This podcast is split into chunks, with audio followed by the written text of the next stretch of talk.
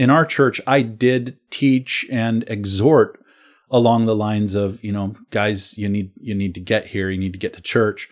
And I often used what I call now the analogy or the metaphor of the tea kettle. And I would say, you know, how can you tell when the water is boiling with the tea kettle? And they would say, you know, because it whistles, shh, you know.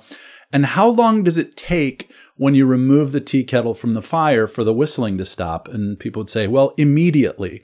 And I would say that our Christian life yeah. is like that, that our, that our fellowship is like that fire that keeps us uh, keeps mm-hmm. us boiling for Jesus, you know. Mm-hmm. And and if you remove yourself from that, you're you're going to stop whistling, you know. It's it, you you cool off really fast.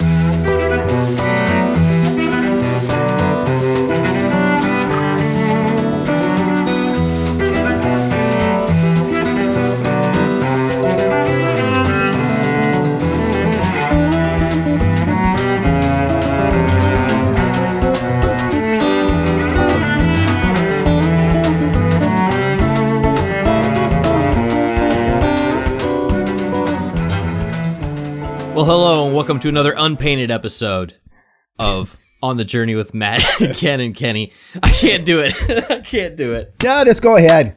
Nathan, Arizona. Sorry, we were talking about Nathan, Arizona before the show. But thank you for joining us on On the Journey with Matt and Ken and Kenny. I'm Matt Swaim, along with my colleagues Ken Hensley, a former Baptist pastor, Kenny Burchard, a former Foursquare pastor. I was, well, I don't know. I logged a lot of time behind the registers of family Christian stores over the years, um, and played in some bands. If you appreciate what you're hearing here on On the Journey, we encourage you to go uh, view some previous episodes at chnetwork.org. We also have an online community where you can uh, interact with others who are asking these same kind of questions and walking alongside one another. That's community.chnetwork.org. And we are coming up uh, on the end of the year. Uh, I'll tell you more about that and uh, why that's such a big deal in terms of our support. But if you want to support us, uh, go to chnetwork.org slash donate.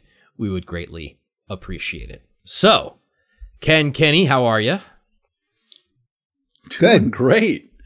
I'm great. I'm ready got, for another unpainted my, episode. Yeah. Me you too. Are, and I got my I got my Bible museum museum of the uh, Bible um, museum of the Bible. I was about to say uh, both of you are for this today. episode named Kenneth Arizona. That's that's what it's going to be. But um, we're continuing right. our series on the Mass and and what is actually happening in mm-hmm. the Mass. Now, uh, it was important in all the places we went to, it was more important for you guys to go to church than it was for me because if you guys didn't go to church, then well, there was no sermon, there was no none of that, right? Because you guys were the pastors. It, but it was important right. for all of us as Christians in our previous uh, Christian traditions uh, to go to church. But we've been talking mm-hmm. a little bit about what we believed it was that we were doing there um, when we had come mm-hmm. to Sunday worship. Mm-hmm. And I remember when I was playing in bands. Uh, in indie rock Christian bands, people were like, you guys should do some worship uh, music in your sets. And, and I had two objections to that. One of them was, well, first of all, that's not the kind of band we are. And second of all, I was kind of in a crisis of, I wasn't sure exactly what worship was um, because of some of the stuff I've been yeah. reading and thinking about. So let's start with a little bit um, of recap of where we came from and then when we're where where we're going in this uh, particular episode. Yeah, I think that that um, reflection on how we thought about worship is a, a, really good place to start. It sort of is where we began this series last week, and when we when we first began this discussion, we all agreed, uh, guys, that we thought differently about worship as non-Catholics than we now mm-hmm. think about it as Catholics. Even though even though we still use that word, mm-hmm. worship was part of our our lives. All of us agreed that we didn't have an appreciation for uh, what's really happening happening in liturgical forms of of worship, and we all agreed that we had both misgivings and misunderstandings specifically about what was happening at the Catholic Mass. Mm-hmm. And in the first episode, in order to sort of put handles on what's happening at the Catholic Mass, we looked at four words together. Uh, just by way of review, we looked at the word Mass, which doesn't mean a big gaggle of people, but it really means missa, sending, to send out. So the Mass we discovered is this great missionary calling, forming, and sending event that takes place as a liturgy. And that word we understand to mean as the work of God's people. The Mass takes place as a liturgy, that is the work of God's people, through a series of rites. And uh, that's not a dirty word, a bad word. rite or ritual is a great word. And what we did with that word is said, think of it as a participatory dramatic event in mm-hmm. which God and his people are acting together to carry out something. And God's own participation in that entire event, um, uh, we understood to take place through sacraments. That's where uh, heaven and earth come to overlap. Uh, nature and grace come together. God and his people meet and become present to each other through these sacred actions, these sacraments. And in the Mass, ordinary things like ordinary people, ordinary bread, ordinary wine, the ordinary is transformed into that which is extraordinary. And then last week we ended with a little bit of church history. I'll let Ken take it from there. Yeah, l- l- last week, good recap, by the way. Thanks, Kenny. Last week, we took our trip in uh, what we referred to, I think, as an ecclesial time machine. That is, right at, right at the end of the episode, we went back in time to the middle of the second century. So we're talking about the mid 100s. And we went to church, as it were, with Justin Martyr, St. Justin Martyr. In, in his first apology, a book written around 150 AD, something like that, Justin describes for us in some detail what worship looked like in the early decades of Christian history. And all I can say, and we're all in agreement though, all I can say is that it looked an awful lot like what we find in the liturgy that the three of us now celebrate every Sunday that we call, we refer to as the ordinary form of the Roman Rite. Um, that's just Catholic language for the typical way in which we do church now in the Roman Catholic world in the in this year. Okay, we also agreed that our church services as Baptists, Pentecostals, and Wesleyans looked a whole lot different than what is described in this ancient Christian source. So just you know, tying into your GPS language, Matt, um, uh, we we went back in time to our own lives, to the early church, and now where we're headed in our GPS today um, is we're going to dive deeper into this question of what it now means to us to go to church All as right. Catholics and uh, an, what we what's happening when we go to church. Yeah, an important question because um, I I would have thought that was a really dumb question to to even engage.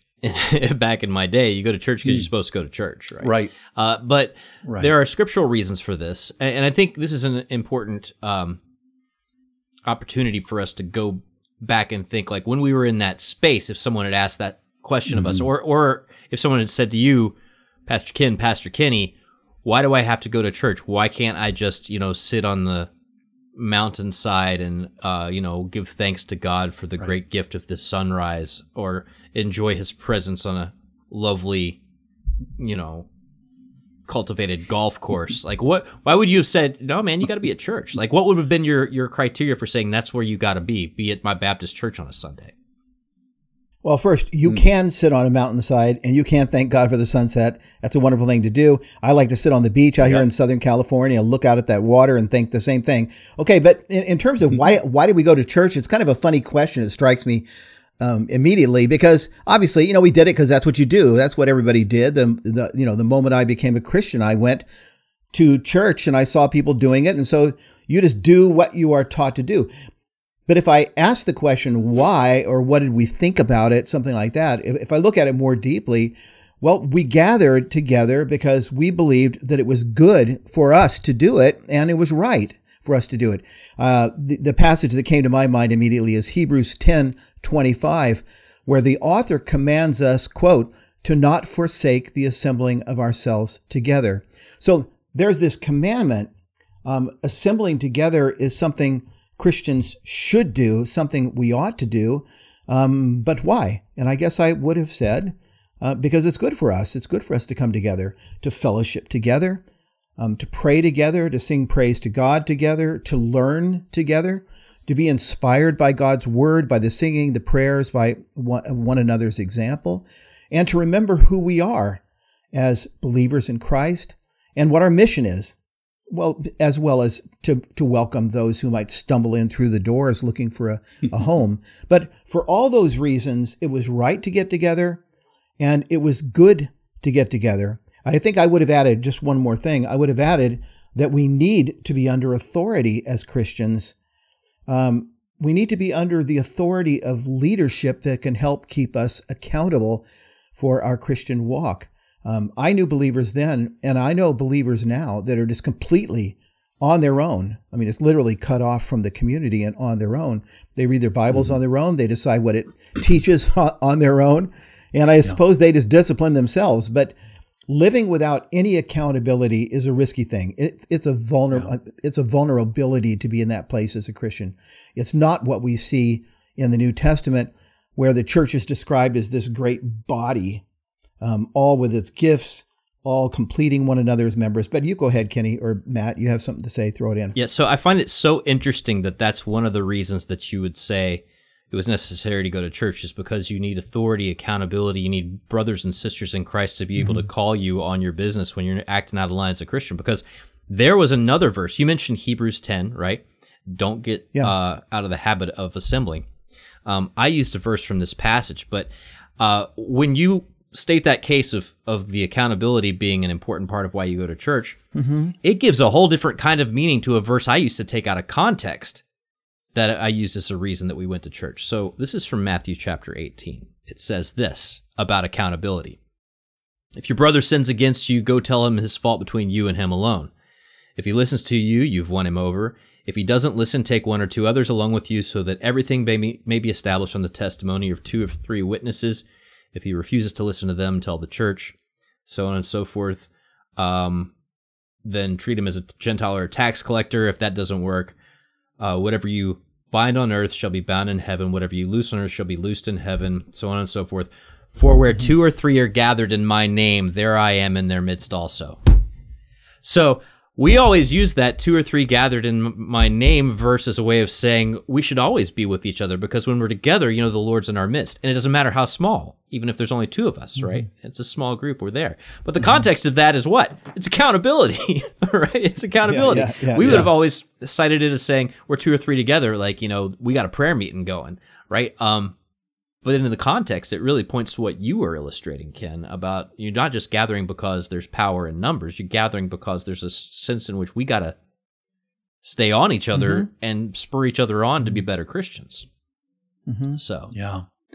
I think I resonate with everything that both of you just said there, guys. And, and I, in our church, I did teach and exhort along the lines of, you know, guys, you need you need to get here, you need to get to church. And I often used what I call now the analogy or the metaphor of the tea kettle. And I would say, you know, how can you tell when the water is boiling with the tea kettle? And they would say, you know, because it whistles, shh, you know.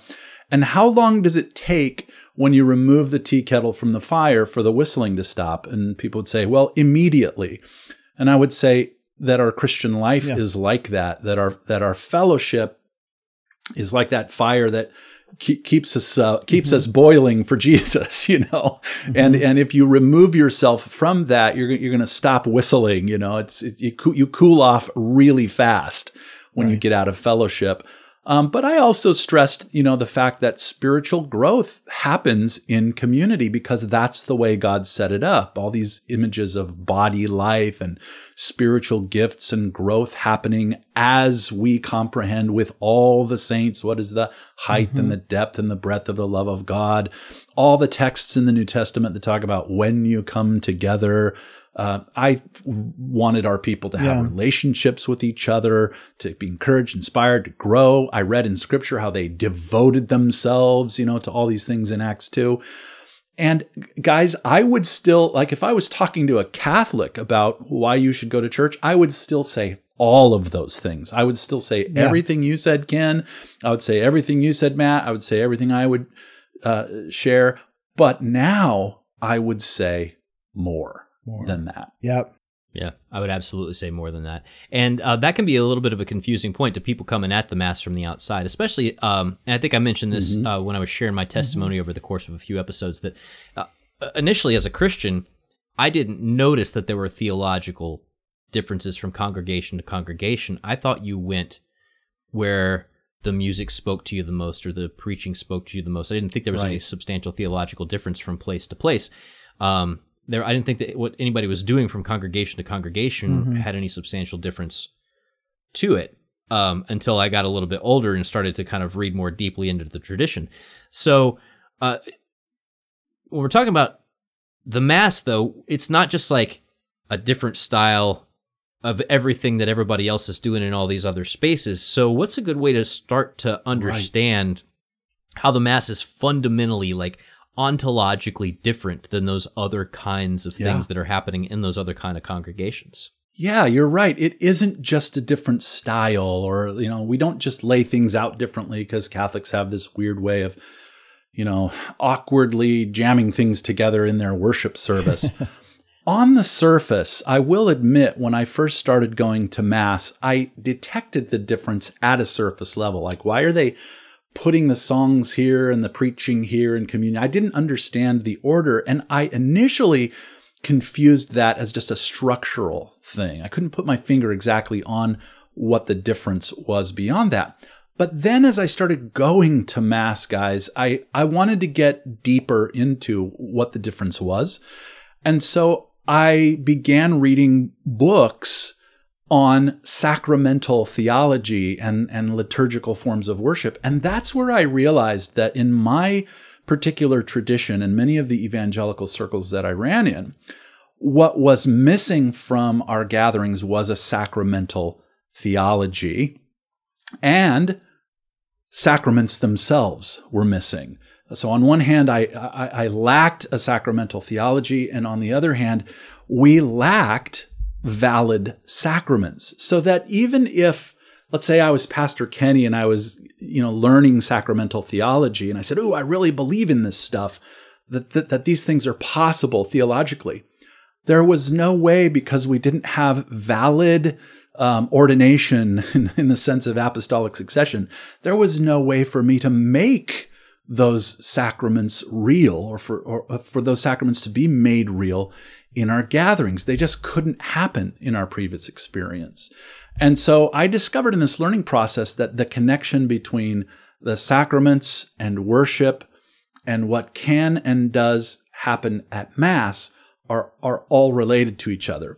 And so, you know, like even, even I, I tell people now, the Mass, guys, is not properly or fundamentally understood as a church service in the same way that I would have used that terminology as a Protestant. There were because there were places we couldn't go and things we couldn't do mm-hmm. in that previous context.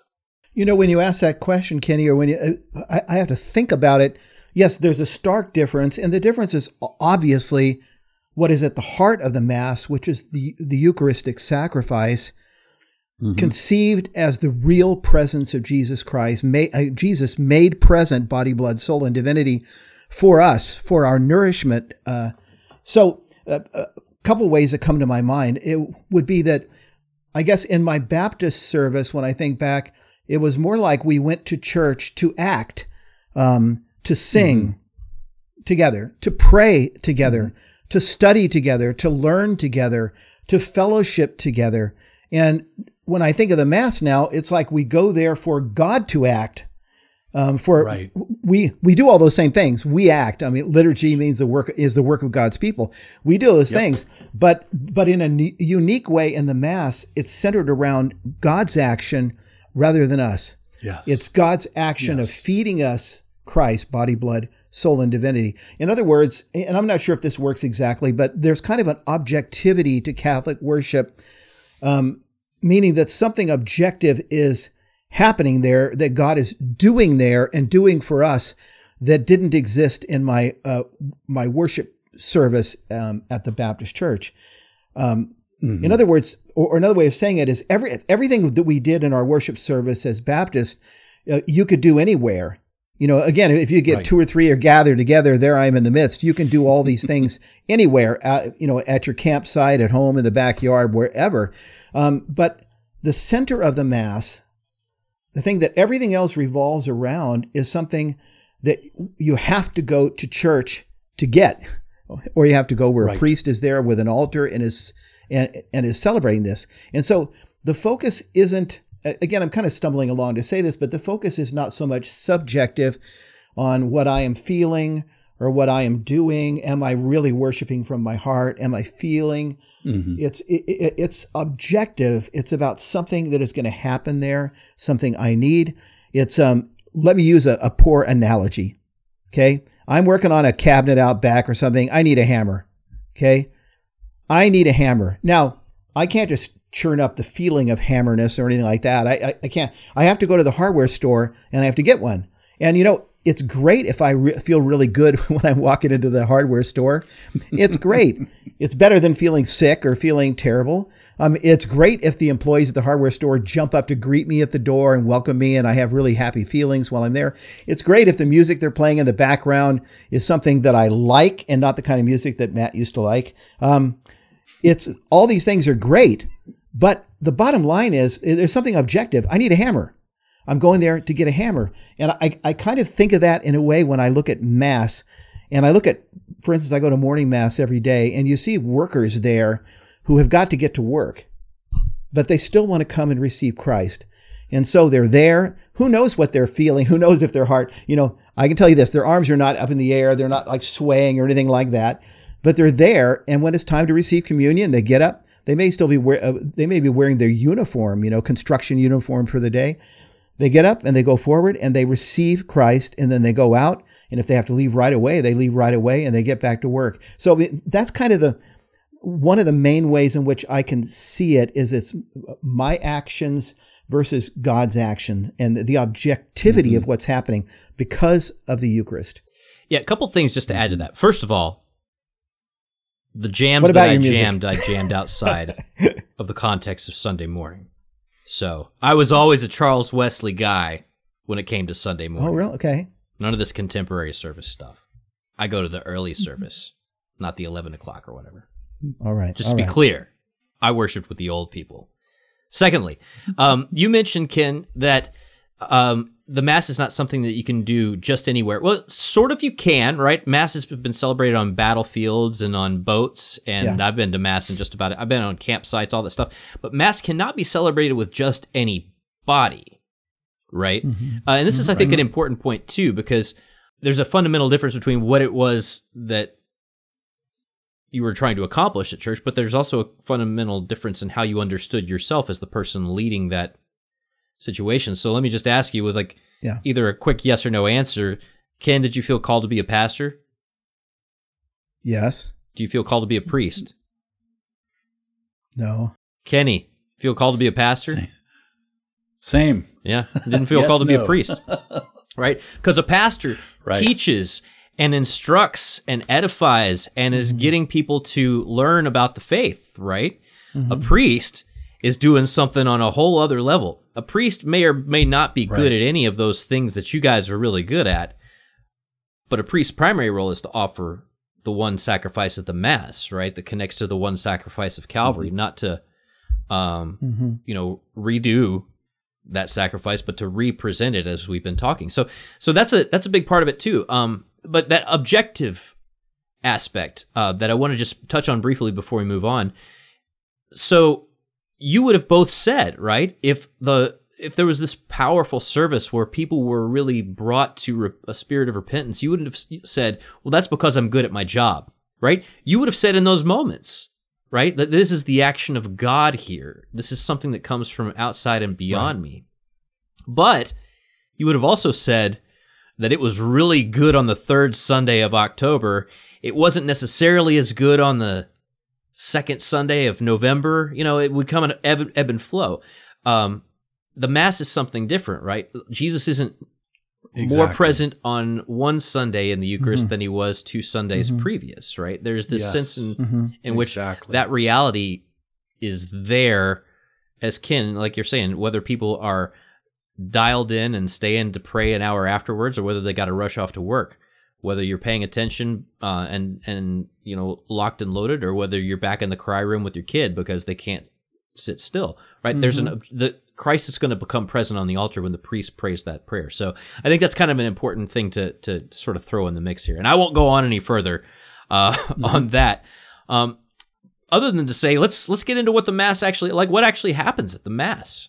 Yes, yes, it's uh, it's important to walk then through the mass, and uh, this maybe this could be helpful if if somebody's watching here who's uh, like us, like you're like me. Four and a half years ago, you went to a Catholic church and you were trying to figure it out, and I had people that helped me with that. Uh, or maybe you're a Catholic who's watching and you've been going to Mass your whole life and you're not exactly sure what you're doing. You got it all memorized, but what's ha- what's the objective reality that's taking place through this Mass and this liturgy and these rites and these sacraments? So, what we want to do today, guys, uh, and and really in every episode in this series, is see the Mass as in one way as mirroring the entire biblical story of salvation history. That the Mass itself is, is telling that story over and over and over again uh, in, in specific ways. And so when we start talking about the Mass, we also need to start talking about how the biblical story begins because they begin at exactly the same place, or and in exactly the same way, starting at the beginning of the biblical story and the biblical uh, and the Mass. Uh, we begin the Mass with the introductory rites. That's the language that's used for the first part of the Mass. Just as uh, the the Bible begins with this introductory idea of creation. Now, as we look at how these two overlap, the biblical story and the Mass itself, telling the same story. We need one more word. Remember, we're doing vocabulary in all of these discussions. Well, the word we need today in order to move through the introductory rites and what's happening at Mass is an old word, a Greek word, ekklesia. Now, in some languages, that's just transliterated right into their language, iglesia, for instance, in, in Spanish, and it's the word church. And the word comes from two words being put together. Ek kaleo, uh, out of called, or the called out of. That's what the the words really kind of look like on paper. Out called, ecclesia, church, mm-hmm. and what this word means and what it what it connotes is that there is a people, an entire people. Think of a community that have been called away Imagine a city, everybody's doing their, their thing, and they hear a bell ring. It's, it's a call, a certain signal, and they all drop their, you know, their baked goods and their rakes and their knives and their, you know, whatever they're doing, their laundry, and they go to the town center because there's something that all of them have a responsibility to hear and to see and to do. They are being called out of whatever they were doing to something that they are to focus on together. And, and this is a word that's used outside of scripture. It's the word that Jesus used when he said, what he's building, I will build my church, my ecclesia, and the gates of hell shall not pr- prevail against it. So at the beginning of the Mass, well, really even before the Mass begins, church is happening, if you will, when I feel like I need to go to church. I'm being called out of what I'm doing to this thing that God is doing. And I have a sacred duty to go and respond to that call because I'm part of this assembly, this called and gathered people.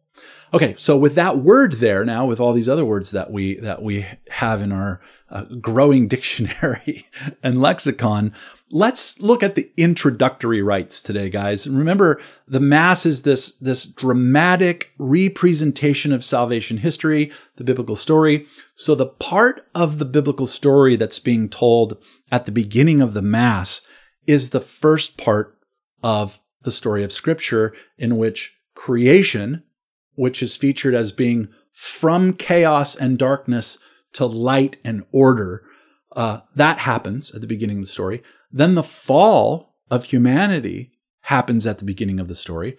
And then a promise of salvation from the curse of sin uh, happens at the beginning of the story. Well, all of those things are found in the introductory rites of the Mass.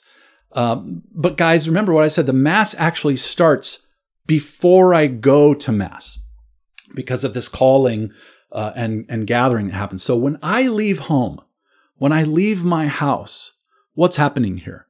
Well, God is calling me.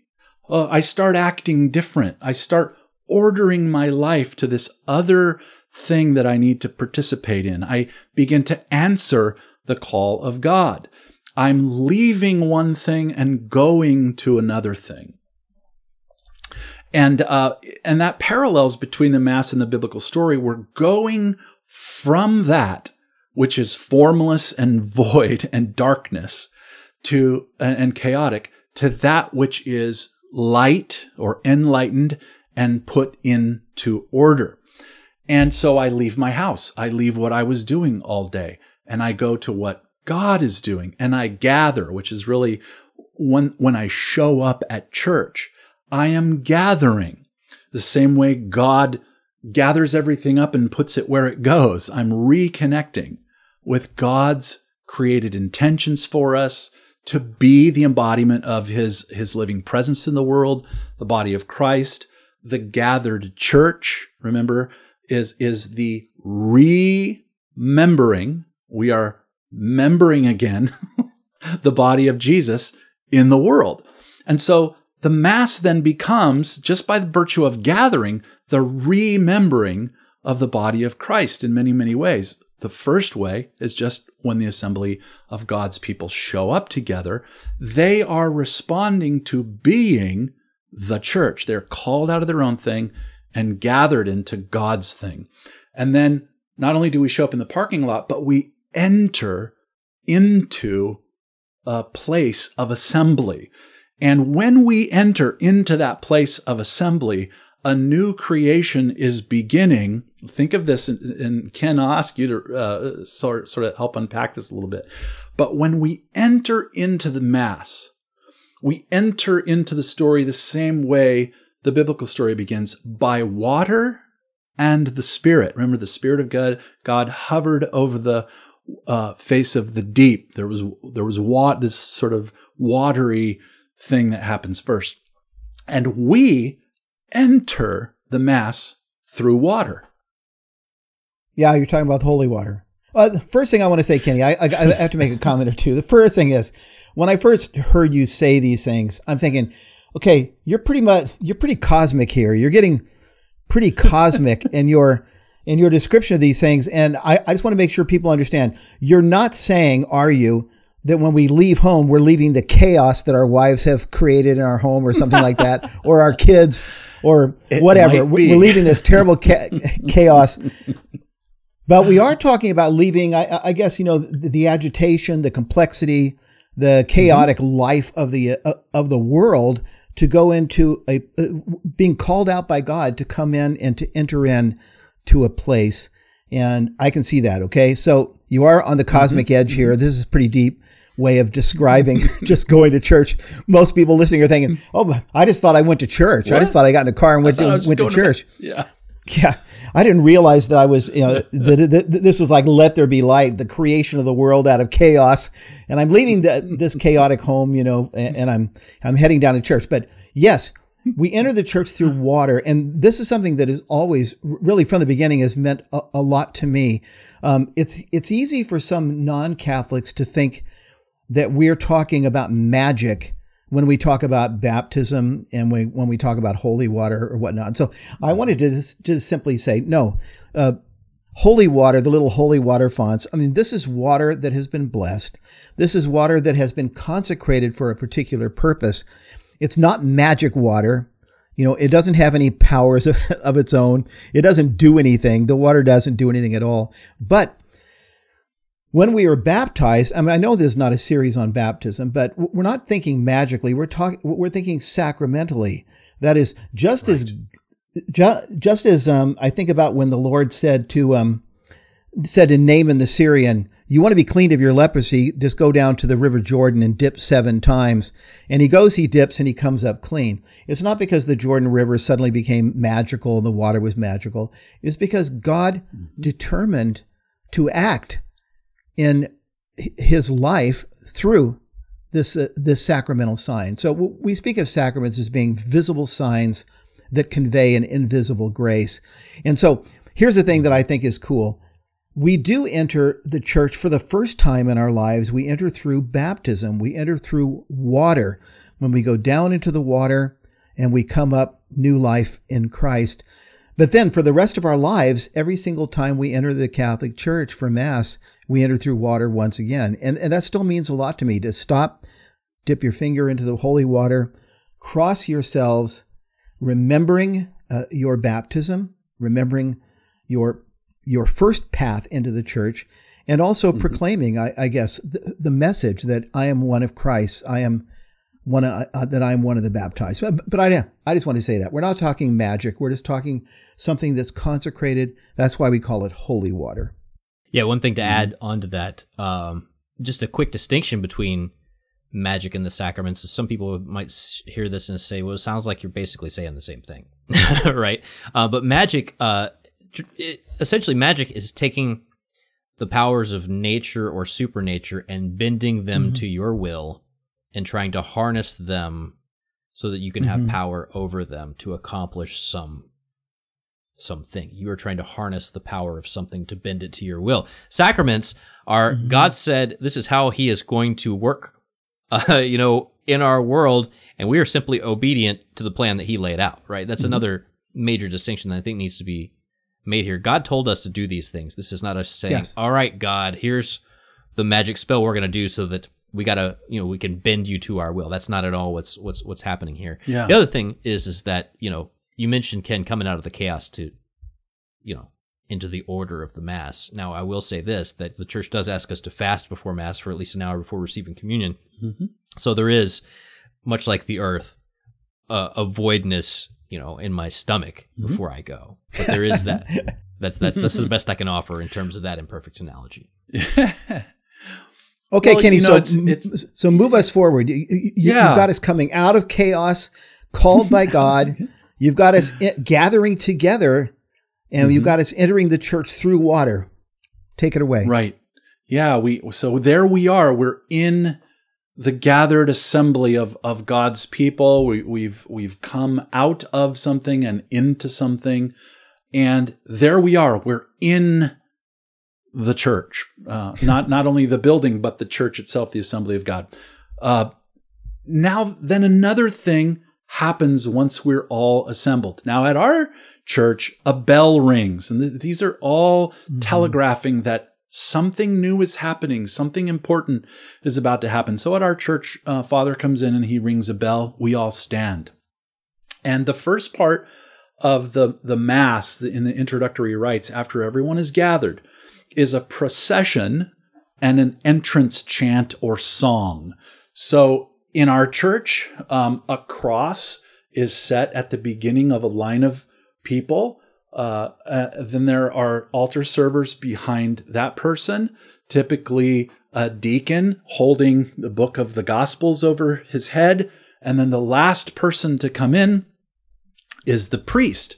And these process forward as all the people sing together. And what, what's happening here in, you know, in tandem with the biblical story is that we are rightly ordering ourselves back to God and back to our vocation as God's priestly people, his image bearing people. And we're also joining in our assembly the heavenly liturgy, the heavenly song that's always happening night and day, day and night. We join also with all creation that never ceases to declare the glory of God. So, see, what's happening is we are rightly ordering ourselves back to God's created intentions for us by doing what we were created to do, which is to bring glory to God. So, when the Mass starts, we do that. I, I was made to praise God. I was made to glorify God. So that's where Mass begins. It's also where creation begins. Things are pronounced good and very good because they bring glory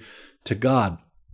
So then at the end of this procession, um, just like at the end of the creation event, everything is where it belongs. Sun is in the day sky, the moon is in the night sky, uh, the birds are in the air, the trees are in the field, the fish are in the water, and the man, the human, is standing at the head of creation as God's very presence in the world, as his image mm-hmm. in the world. And so you could pause right there and take a snapshot and say that picture mirrors mm-hmm. what happens at the end of the creation story. But at the then at the very end in Genesis chapter 2, we we read that on the seventh day God rested, which is kind of temple language like God came to rest inside of his temple. Well, this happens after the procession when Father, when the priest says, in the name. This is where the mass, the first words spoken in, in the liturgical action of the Mass are this Trinitarian invocation. In the name of the Father and the Son and the Holy Spirit. And we make the sign of the, of the cross. Well, that's not just religious lingo. That is a, a, a prayer of invocation. That is to call into God Himself. We're saying everything that happens from this moment forward happens in the name, inside of the Trinity, the Father, the Son, and the Holy Spirit. Which, by the way, guys, is a direct quote from Matthew 28, baptizing them into the name of the Father and the Son and the Holy Spirit. So our Mass begins inside of God Himself. We're brought into the Trinitarian life of God through that invocation. And then after we all say Amen, another verse of Scripture is quoted, almost always in the Mass, and it goes like this May the grace of the Lord Jesus Christ and the love of God and the fellowship of the Holy Spirit be with you all. The priest says that. And we say, and with your spirit. This is direct quote from 2 Corinthians 13 14. What we're doing here is we're proclaiming and praying together around what's happening in the gathered assembly. That the grace of Jesus is there, the love of God is there, and we together as God's people have brought in, been brought into a fellowship with the Trinity. All this is again not just spouting off religious lingo and prayers. This is telegraphing theologically what is happening to this gathered group of Christians. Yeah, you know, again, Kenny, the, the what you're describing, you're describing really well, and it's it's it's quite profound and I don't want to add any points to it. I just want to. I, just want to say that I love these things. I, I've come to love these things. I love coming in. I love crossing with holy water and reminding myself of my baptism. I love the profession. I love the dignity of it. And um, uh, I love the fact that it's very dramatic.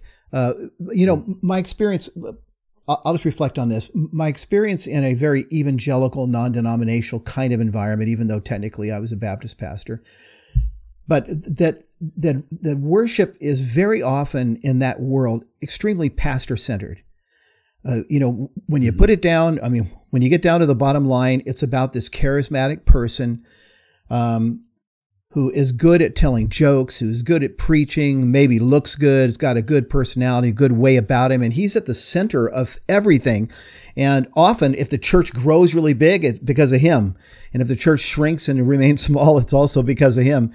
It, so it's about it's pastor centered, and and that's something that is admitted all the time within the evangelical world. Right. It's something I love about the Catholic world is that the priest is virtually anonymous.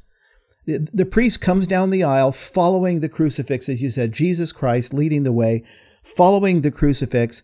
He's covered up with these vestments. He wears these vestments that makes him look the same as every other priest basically the same thing right. being worn throughout the entire world on that Sunday. Um, he isn't revealing his personal style, you know, his great his style in clothing or his great mannerisms or anything like that. It's all very much scripted in a sense to make him anonymous. The priest is almost interchangeable. So in the Catholic Mass, I've heard people say it's not about the pastor. um, in the Catholic Mass, the way it's structured, it's about the Father and the Son and the Holy Spirit, and you hear that from the very, very beginning. And so that's just mm-hmm. one of my thoughts as you as you explain this. Yeah, that's that's really good. Yeah, there there's so many things that could be said about this. I mean, even the fact that when the pastor goes up, you know, he goes off to the side, right? Um, mm-hmm. For mm-hmm. for this, and you know where you guys might have uh, loosened up the crowd a little bit um, with a "Hey, how's it going?" You know, mm-hmm. yeah, a joke or two here and there. It, Priest is basically he, he's just reciting what has been given him from the beginning of the church to recite, right, uh, and right. doing exactly what you just said. Right. And you know, a couple weeks ago at my parish, we had a guy from Kenya, and uh, he spoke perfect English, but he spoke it with a very thick Kenyan accent. And we've only got so good of a sound system mm-hmm. in our mm-hmm. echoey building and so there were only so mm-hmm. many th- parts that we understood, but we knew where we were. And again, there was a way that we could participate, and it didn't matter how good our sound system was right. that day or how good his Kenyan English translated to mid Atlantic right. English, right? It didn't matter because yeah. he was there to carry forth a sacred trust as opposed to try and win us over mm-hmm. with his personality. Exactly. Yeah, one of uh, the, the director of religious education at, at our parish, uh, who knows that I was a pastor for 20 years, he asked me one day, so so Kenny, how does it feel being part of a church and part of a liturgy um, now that's not centered on the charism of the guy who happens to be leading the meeting, like what you were doing before? Mm-hmm. I was like, yeah, no, good point.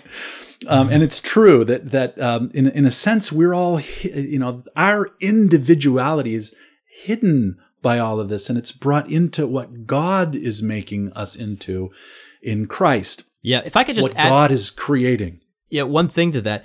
I, I don't know if you ever had guest speakers from other countries, missionaries come in to, to give a talk, but I remember yeah. in my evangelical world kind of dreading those on Sunday night services. I'm like, oh no, it's a Sunday mm-hmm. night service, mm-hmm. and this person's probably really cool, and they're going to have some good slides, but I'm not going to understand a word of what's going on. Like now, I get super excited when we get people from all over the world come to my parish, right? Because mm-hmm. it doesn't. There's no pressure for me to understand every single word that comes out of their mouth, and I can go up and talk to them afterwards. And if I didn't hear anything, like I can learn something there. But mm-hmm. it's the mass is going to be the same no matter what country this person comes from, right. and no matter whether they know a lick of English, yes. right? Or they're just reading from cards.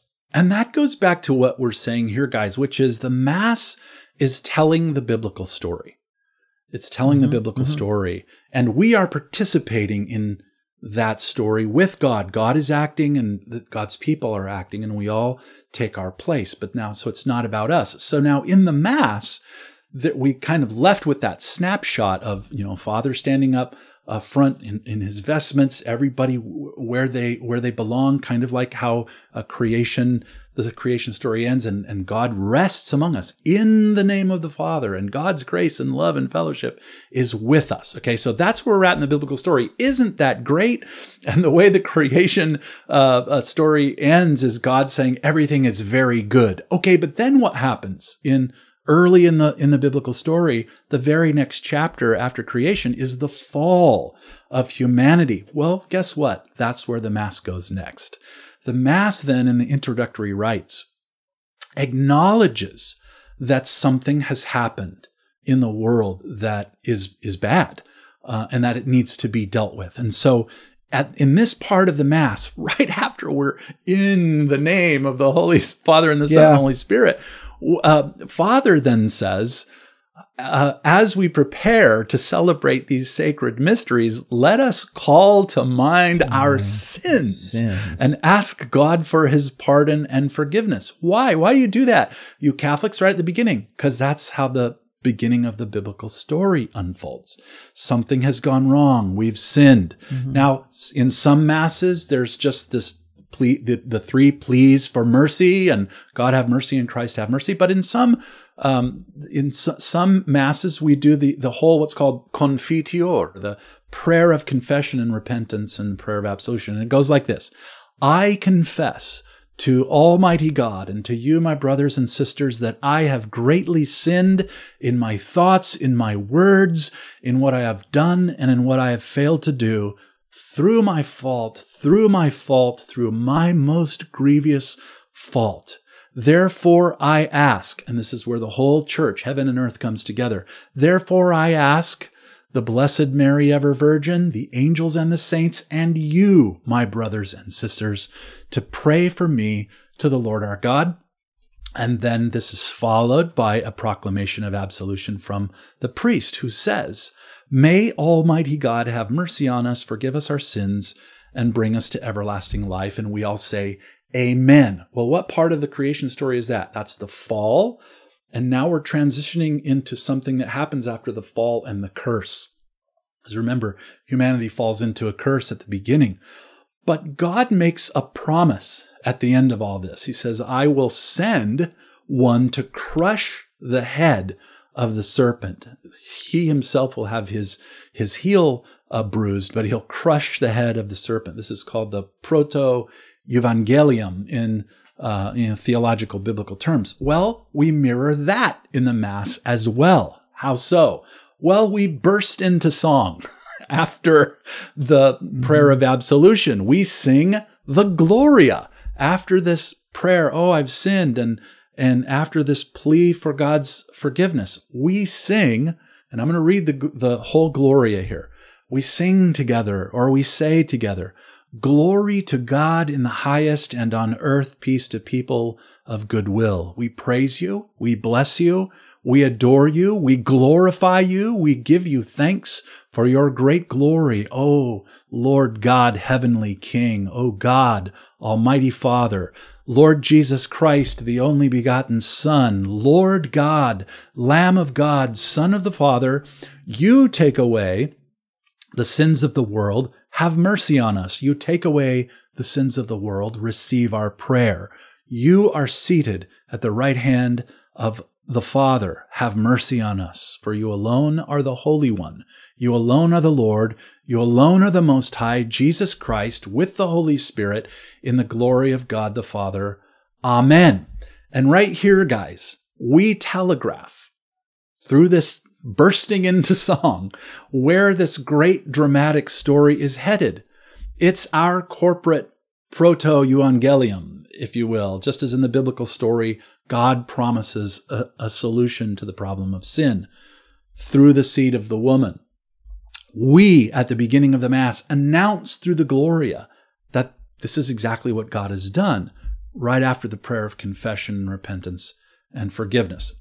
And then I'll just say this much and we'll have a little dialogue. There's a prayer after the Gloria. It's called this really, really amazing Catholic word, the collect or the collect, depending on how you like to pronounce it. We are, through a prayer at the end of the Gloria, collected. We are collected together, gathered up in this prayer. And the collects are very short prayers. Here's the, the collect or the collect from last Sunday, the 30th Sunday of Ordinary Time. It goes like this Almighty and ever living God, increase our faith, hope, and charity, and make us love what you command, so that we may merit what you promise. Through our Lord Jesus Christ, your Son, who lives and reigns with you in the unity of the Holy Spirit, God, forever and ever. The way the collect works is we say, God, this is the kind of God you are. God, this is the kind of thing you do. And so, because all that's true, Lord, here at this Mass, be that to us and do that in us. How so? Through our Lord Jesus Christ, who lives and reigns with you in the unity of the Holy Spirit, God, forever and ever. Now, for anyone who goes to Mass, you know that that's the end of the introductory rites. And so we have now in the Mass, by way of a rite, this dramatic action of God and his people through a liturgy, the work of God's people, because of the sacramental overlap between heaven and earth in the church, the ecclesia, begun this dramatic representation of the story of salvation. We've now together as the assembly of God in our own location been reordered to God's created intentions for us. We've acknowledged that we've participated personally in the fall from our original vocation. We've asked God to restore us through his own saving work and his own action among us. And his answer uh, to our prayers has collected us together back into the house of God once again. And so we've now joined that much of the biblical story right in our own local parish, wherever that happens to be. That's what's happened at Mass so far. Yeah, I want to just um, throw this out there to anybody who's never been to Mass or paid attention to Mass that everything that Kenny just said takes about four minutes. Yeah, exactly. Our our fifty five minute discussion. But, but the reason the I point that out is because the, if you if you've gone to mass your whole life, or if you've never been to mass, and you know that part mm-hmm. can just like fly right by you if you don't understand what all the pieces are, what's what's being accomplished there. But I mean, you're talking about 4 mm-hmm. minutes worth of church time. you know, this is exactly this is yeah. the intro. But it's loaded. It's yeah. loaded with theology. Oh, yeah. You got it's me loaded with the biblical story you've got me uh, distracted in a sense because you got me thinking about the book of Genesis and thinking about it in detail. And I really love what you've presented here. When I think about, you know, in the beginning, God created the heavens and the earth, and the earth was formless and void, and waters covered the face of the deep. And then God says, Let there be light. So here we are coming out of this chaotic, and my home is not chaotic. My home is, is in tip top shape at all times. But the, this chaotic world, we're being called in to God, and we come through water. Waters covered the face of the deep, and the Spirit of God was hovering over the waters and brings forth life. And uh, God says, Let there be light. And th- th- then here we are inside the church now, and the procession is taking place, and I see God creating all everything and putting it all into proper order with man and woman created in the image and likeness of God. Uh, you know, God's, you know, uh, vice regents on earth, you know, mediating God's presence yes. on earth, mediating, mediating God's rule on earth, everything put into proper exactly. order. And I see the procession going forward with Jesus Christ leading the way and then, and singing, you know, it, it, it, you're right. It's exactly that verse that says, and God saw everything he had made and it was very, very good, singing this great hymn, and then in the name of the Father, the Son, the Holy Spirit. And then it, it is such a change right then, where right away, though, remembering the fall, eh, eh, that's exactly. quite amazing, you know? Let us call it's to mind abrupt. our sins. Yeah, yeah it's and abrupt. you call to it's mind your sins in the biblical story, and it's abrupt in yeah. the mass almost. And you confess your sins, and then forgiveness is pronounced, and then the story of the God, mm-hmm. glory to God in the highest, the, the story of salvation. And I was thinking, you know, Matt said four minutes of the mass or whatever it is. What I was thinking was, you've only made it through Genesis three fifteen. If the mass continued at that pace, I mean, imagine how long would it would take just to get to Judges or Second Chronicles or Nehemiah or something like that. But anyway, no, I think that's a beautiful treatment. Thanks for that. Good. Yeah. Uh, again, there's so much to, to, to, discuss there. Even the fact, like, you know, that the Genesis story begins with "Let there be light," and was, uh, as Ken and I talked in our mm-hmm. series on baptism, what's the ways that uh, one of the uh, descriptions that people have mm-hmm. for baptism? It's being enlightened, right? Um, yes. There's just there's layers yes. and layers and layers here. There layers are. and layers and layers. The Water key, covering. Go ahead. the the key uh, before before Ken kind of takes us home though is especially for those who are watching. I I hope what we've done here is is connected these two things together. The the mm-hmm. scripture is telling us the story of God's action in the world with his people. And the mass comes up under that and mirrors it and walks through it in one hour. And we're going to unpack this as the weeks go mm-hmm. on. But I just I just want people to see this big idea that the mass is just very different mm-hmm. from especially for us from a Protestant worship gathering, it's telling the story of salvation. It is more than that. It is representing it, remembering mm. it in a very real and concrete, as you said, Ken, objective way. So I just pass okay. it back over to you. okay. What we're going to do in these episodes is we're going to try to read at the end of each episode some uh, something from an ancient source that kind of just mm-hmm. adds to our picture of what uh, Christian worship was like in the early centuries of the church. Today, I'm going to read a short passage from a work uh, titled The Didache or The Teaching. Um, the full title for this work is here it is, pretty long The Teaching of the Lord to the Gentiles through the 12 apostles. Okay. We don't know who authored this work, but we do know that it's very, very early. One of the earliest documents of Christian history. In fact, it might, it, it may even predate some of the writings of the New Testament. We don't know that for sure, but very early. According to Eerdmans Bible Dictionary, I'm going to quote from it, the Didache is, quote, the oldest known of the so-called church orders, church orders, unquote, in which, among other elements, it was, and I'm quoting again, meant to provide a guide to the organization of the local local churches. The Didache then is a it's giving us an outline of how to order the worship in the local churches. Okay, now this includes instructions on the elements of early Christian gatherings. Um, I want, I'm going to be reading sections from the Didache probably in other episodes as well. But today I just want to end by reading chapter 14 of the Didache and uh, uh, here's the translation that I'm using Assemble on the Lord's Day. We heard that last week too about Sunday, the mm-hmm. Lord's Day. Assemble on the Lord's Day and break bread and offer the Eucharist. Offer the Eucharist.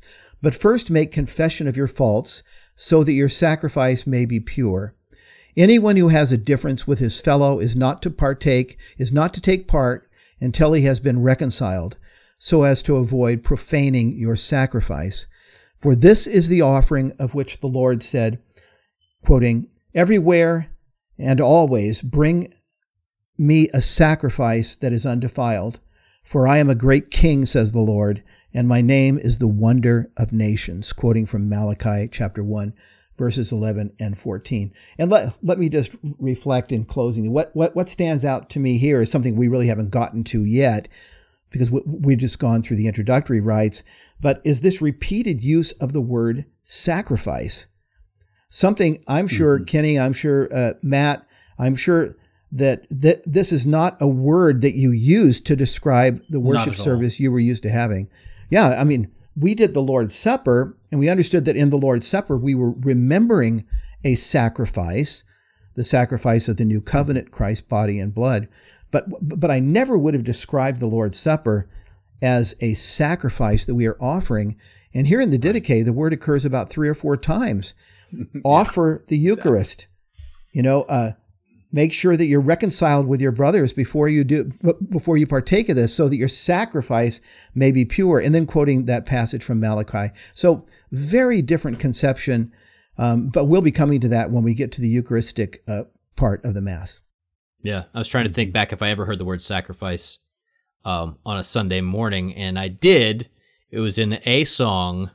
I think it might have been a Maranatha praise song. You know, we bring the sacrifice of praise into the house of the Lord. I don't know right. if you ever heard that one, but that was just right. as far as yeah, we were yeah. concerned. That all that meant is that you know we're here to praise God. So sing louder. Can't hear right. you in the back. there was no you concept of anything refer. like what we're hearing about in the Didache, and what we're going to continue to hear yeah. about Kenny as you move this forward. So uh, yeah, you certainly didn't think of the Lord's Supper as a sacrifice. No way. That, that was being offered. I didn't no know way. what. It, I never got a good explanation for what we were what we were doing there, other than we knew we were supposed to do it. But uh, luckily, that's going to get covered in great depth in the next few episodes uh, as we march forward. Mm-hmm. So, uh, I hope we've at least made it uh, you know, worth your while to to pay a little closer attention to the beginning of mass uh, next time you go, or even if you go for the first time. Um, but before we head out, I want to remind people, uh, first of all, to check out these and other episodes at chnetwork.org. We also have an online community where you can plug in and connect with other people who are doing stuff just like uh, you are and thinking about things like you are. That's community.chnetwork.org. And uh, since it is the end of the year, um, this is a really important time for us because the Coming Home Network, well, we don't really have anything to sell. so we rely on donations. And uh, this is the time of year when a lot of people are trying to think about, you know, 2023 coming on and what can I do uh, to, to support people. So if uh, you've been blessed by these episodes, if you've been watching, I would say if you've watched any more than five of them, you have a moral obligation to be financially contributing to the success of this. I don't know. I don't know. Whatever the Lord lays on your heart. But chnetwork.org slash donate. Um, we would very much appreciate your help. Uh, we are trying to um, put some stuff out that, uh, well, these thoughts were certainly helpful to us on our journey, and we're hoping that they're helpful to others as well. So again, chnetwork.org slash donate. Ken Hensley, Kenny Burchard, thank you again as always. Great to be with you guys. Uh-huh. Thank you, Nathan. I'm Matt Swaim, and we'll join you next time on On the Journey with Matt and Ken. Bye bye.